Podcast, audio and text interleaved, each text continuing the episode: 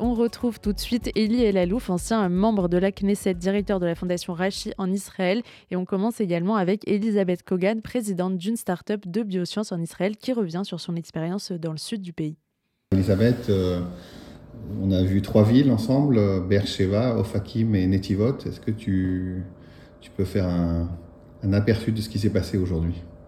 Oui, bah, d'abord c'était extraordinaire de rencontrer les équipes euh, des villes qui ont vraiment ce désir d'aider leur population, de se battre malgré les circonstances très difficiles. Personne ne baisse les bras.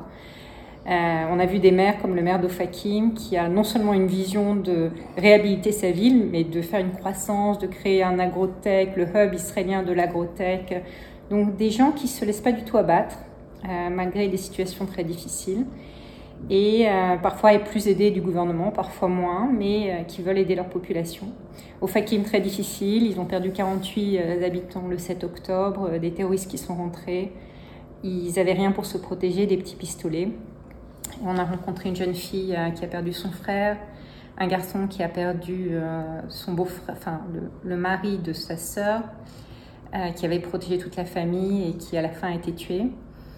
Euh, et puis c'est tout près de Gaza, cette proximité, mais voilà, moi j'étais très très frappée par cette envie de, de, reconstruire et de, et de, croître, et ils continuent à construire des appartements, et ça donne de l'espoir, et puis on a l'impression qu'on va pouvoir les aider aussi, euh, surtout avec les jeunes, et puis euh, la résilience, le mot résilience ça paraît beaucoup, il ne faut pas baisser les bras, il faut que les jeunes ils arrivent aussi à avoir de l'espoir. Donc euh, des très beaux projets avec la fondation euh, Rachi pour euh, s'occuper des jeunes. Elie, vous, avez été un des bâtisseurs du social en Israël. Vous avez été député à la Knesset. On a passé aussi cet après-midi, cette journée ensemble. Vous avez notamment vu ces deux jeunes dont parlait Elisabeth. Quel sentiment vous avez du pays aujourd'hui, trois mois après le début de cette guerre? En vérité, j'étais surpris de la force que pouvaient exprimer ces jeunes et, ces maires et ces équipes mises en place. Euh, j'étais parti avec un sentiment euh, de crainte de voir euh, des gens abandonnés à eux-mêmes, etc. Et c'est tout le contraire.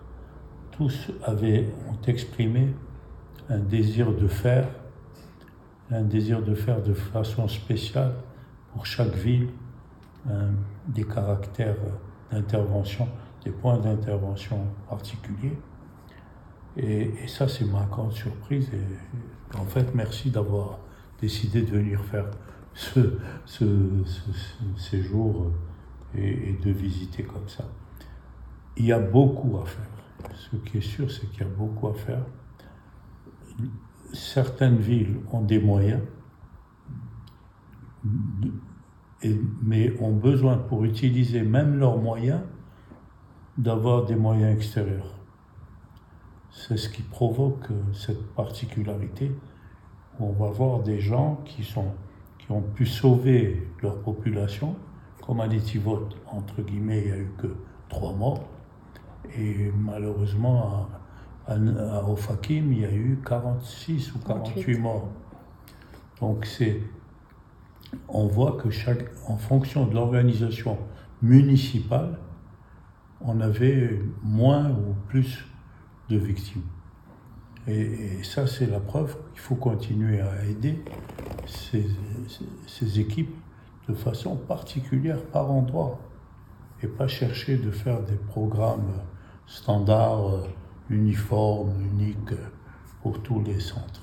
Pourtant, vous avez été justement euh, ce que je disais, un des piliers du social, un membre de la Knesset, euh, donc normalement une vision gouvernementale de l'État. Et là, vous voyez que c'est le local qui doit l'emporter dans des périodes comme ça?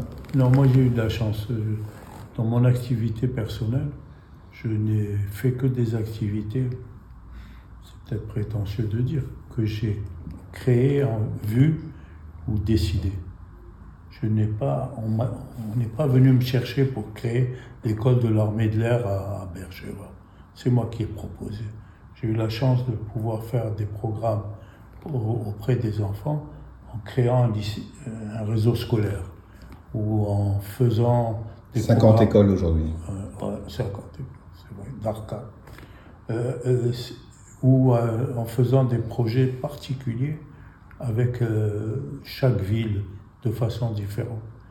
Donc Israël est, un grand pays, entre guillemets, mais qui peut encore créer des, des particularités très différentes entre chacun, chaque, chaque ville, chaque centre, chaque type de population. Et moi, je suis contre. L'administration est de plus en plus faible en Israël. Je crois que c'est une maladie mondiale. Mais euh, l'administration ne sait pas résoudre les vrais problèmes. Il n'y a que des solutions locales avec des moyens qui sont mis à la disposition des services locaux qui peuvent se mesurer aux grands problèmes, aux vrais problèmes. Elisabeth Kogan, vous, vous dirigez au-delà d'une entreprise euh, dans, les tech, euh, dans, le médico-social, enfin dans le médical, et en même temps vous présidez euh, une association justement pour aider l'intégration des jeunes par l'ALIA, par des jobs, par des stages.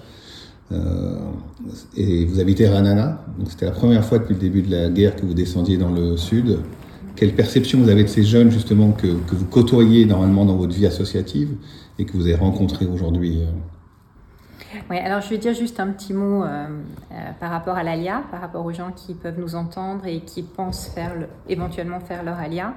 Donc il y a beaucoup d'organisations en Israël pour aider à l'ALIA, à la fois la préparation de l'ALIA et à la fois une fois qu'on arrive en Israël pour trouver, en particulier pour trouver du travail qui est tellement important. Donc ça j'en profite pour dire un mot.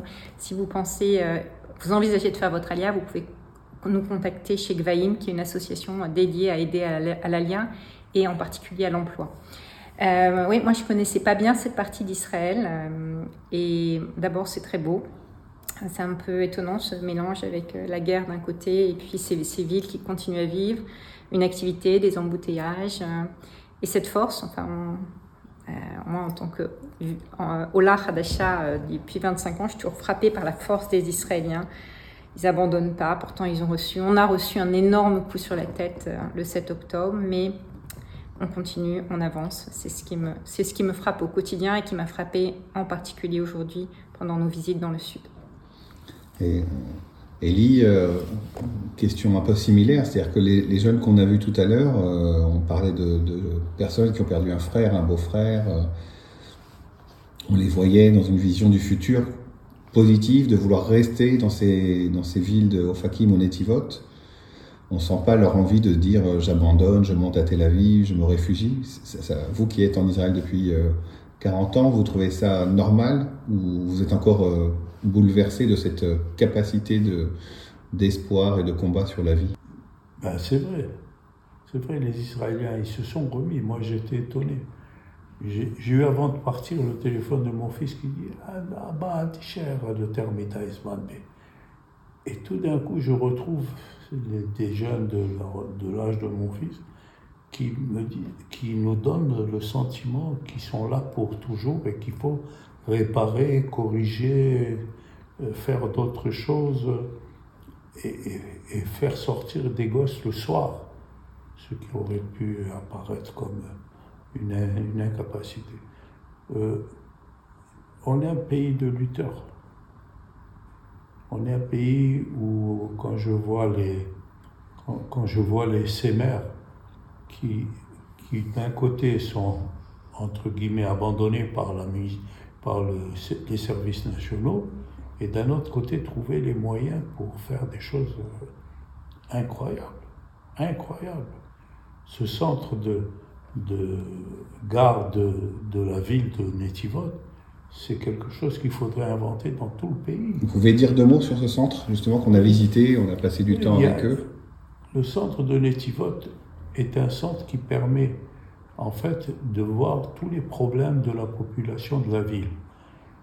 Une femme qui n'a pas, qui manque de, lait pour son fils et qui doit avoir du maternat à 11 heures du soir, et des, jeunes qui, ont, qui sont tout simplement pris de panique quand ils voient l'arrivée de, de hordes d'assassins, de terroristes qui sont venus les, finir et qui, sont, et qui sortent avec ceux qui ont quelques-uns d'entre eux avec un pistolet, d'autres rien. Et, ils sont sortis euh, faire une démarche incroyable. Quel courage Il y a du courage, il y a de l'action de l'action terrible. Et les gens le font pas seulement pour sauver leur famille, mais pour sauver leur communauté, leur, ville. Ils ont travaillé, ils ont fait ça. Alors, moi, je suis épaté de l'énergie, de la capacité de se mesurer à des problèmes. Je souhaite à personne de vivre ce qu'on a vécu, mais qui ont, qui ont vécu période, un moment, des moments terribles. Terribles. Il faut voir, il faut entendre ces enfants parler de, de ça, raconter cette jeune fille de 14-15 ans qui racontait comment elle, a vu sa famille se faire détruire, se faire descendre. Donc je, je considère que en Israël, il y a des moyens de se mesurer, et je vais être méchant je vais dire, qui sont autres que les moyens des du gouvernement et des, des grandes municipalités. Vous trouvez au niveau local des moyens incroyables. Ce centre qu'on a visité de, de sauvegarde, moi j'ai dit, je suis certain qu'Ashdod, on n'a pas ça. C'est une ville plus riche. Il faut voir quel centre ils ont fait. Ils ont fait et ils ont pu se mesurer et ils le font marcher. Jusqu'à aujourd'hui. Euh, avant la guerre et pendant la guerre et après la guerre. C'est un centre. Euh, j'ai même pas la formule en français pour expliquer les capacités de ce centre. Elisabeth, dernière question pour vous. Euh, vous êtes une mère de trois enfants, dont une qui est à l'armée.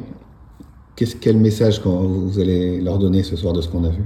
Quel est le retour d'expérience que vous habitez à Ranana? C'est une ville qui a été énormément touchée par ces soldats euh, qui ont été tués au combat, mais heureusement peu de sur la, peu d'alerte sur la ville. Qu'est-ce que vous allez partager avec vos enfants ce soir? Euh, Qu'il faudrait qu'elles connaissent mieux leur pays, euh, d'abord, parce que je trouve que c'est très très important de connaître toutes les facettes. Donc ça, ce serait mon premier message, de revenir avec elles dans ces villes, et puis, de leur, euh, ça donne de la force, donc de leur expliquer que des gens dans des situations plus difficiles, même pour elle, enfin pas pour ma soldate, mais j'ai une petite qui a 11 ans, qui est, qui est très angoissée, qui a très peur euh, que les terroristes arrivent à la maison et, et que des missiles nous tombent dessus, bah, d'expliquer qu'il y a des enfants qui vivent dans des zones euh, qui ont été confrontés à des choses encore pires et qui continuent et qu'il faut continuer, il faut continuer à construire notre beau pays donc voilà, un message de, un message d'optimisme.